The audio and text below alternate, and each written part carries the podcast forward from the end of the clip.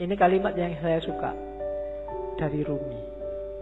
Jangan engkau seperti iblis, hanya melihat air dan lumpur ketika memandang Adam. Lihatlah di balik lumpur beratus-ratus ribu taman yang indah. Kalimat ini menurut saya penting karena orang Indonesia hari ini cara berpikirnya landasannya adalah suudzon. Nganggap orang lain jelek, khususnya yang berbeda dengan dirinya. Kalau sudah benci, tidak ada baiknya sedikit pun. Itu disindir oleh Rumi Orang kayak gini, kayak iblis yang melihat Adam hanya dari sisi air dan lumpurnya. Tidak melihat bahwa siapa pun itu kalau manusia di balik yang fisik yang kelihatan, mungkin yang kurang ajar, yang jahat, yang ada entitas ketuhanan.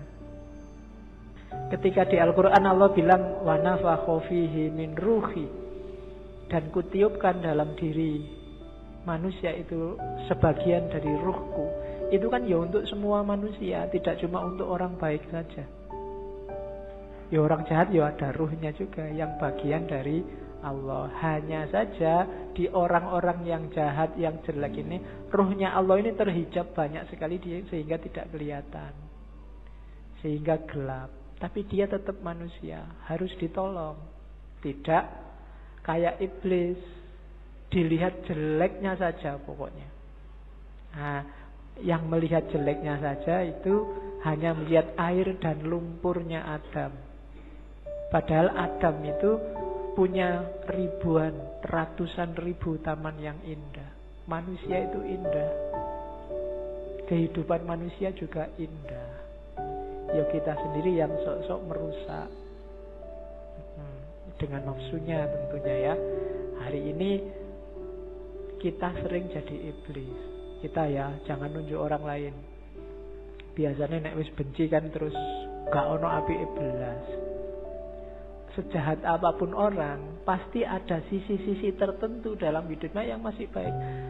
Perampok, pembunuh itu kalau pas dia makan ya, ketika dia makan ini baik, wong dia memelihara jasad titipan Allah dalam dirinya waktu dia pulang misalnya punya anak kecil terus dulang anaknya itu ya baik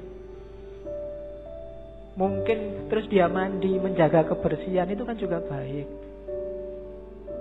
Mungkin di antara hasil curiannya eman-eman ini sodako sebentar tetanggaku ada yang tak iki yo apik meskipun barang colongan itu tadi. Malingnya jelek iya.